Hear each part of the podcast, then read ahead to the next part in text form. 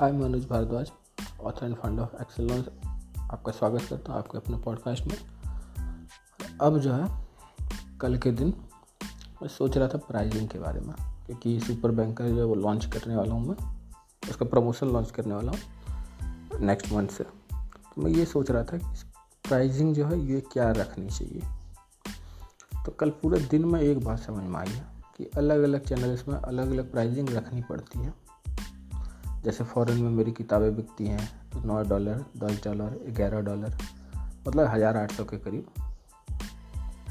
भारत में बिकती हैं दो सौ, तीन सौ, चार सौ रुपये ऐसे ही जब डायरेक्ट प्रमोशन करूँगा मैं तो प्राइजिंग इसकी अलग होगी बुक्स की। और ये बहुत ज़रूरी भी है, क्योंकि सारे चैनल्स में एक ही कीमत पर अगर आप बेचेंगे तो ब्रेक इवन भी पार नहीं होगा। इसीलिए अलग अलग चैनल्स में अलग अलग प्राइजिंग रखी जाती है। इससे पहले मुझे पता नहीं था। तो हमारे साथ जुड़े रहने के लिए पॉडकास्ट सब्सक्राइब कर लें। साथ ही साथ आपको मैं इन्वाइट करना चाहूँगा हमारी वेबसाइट पर।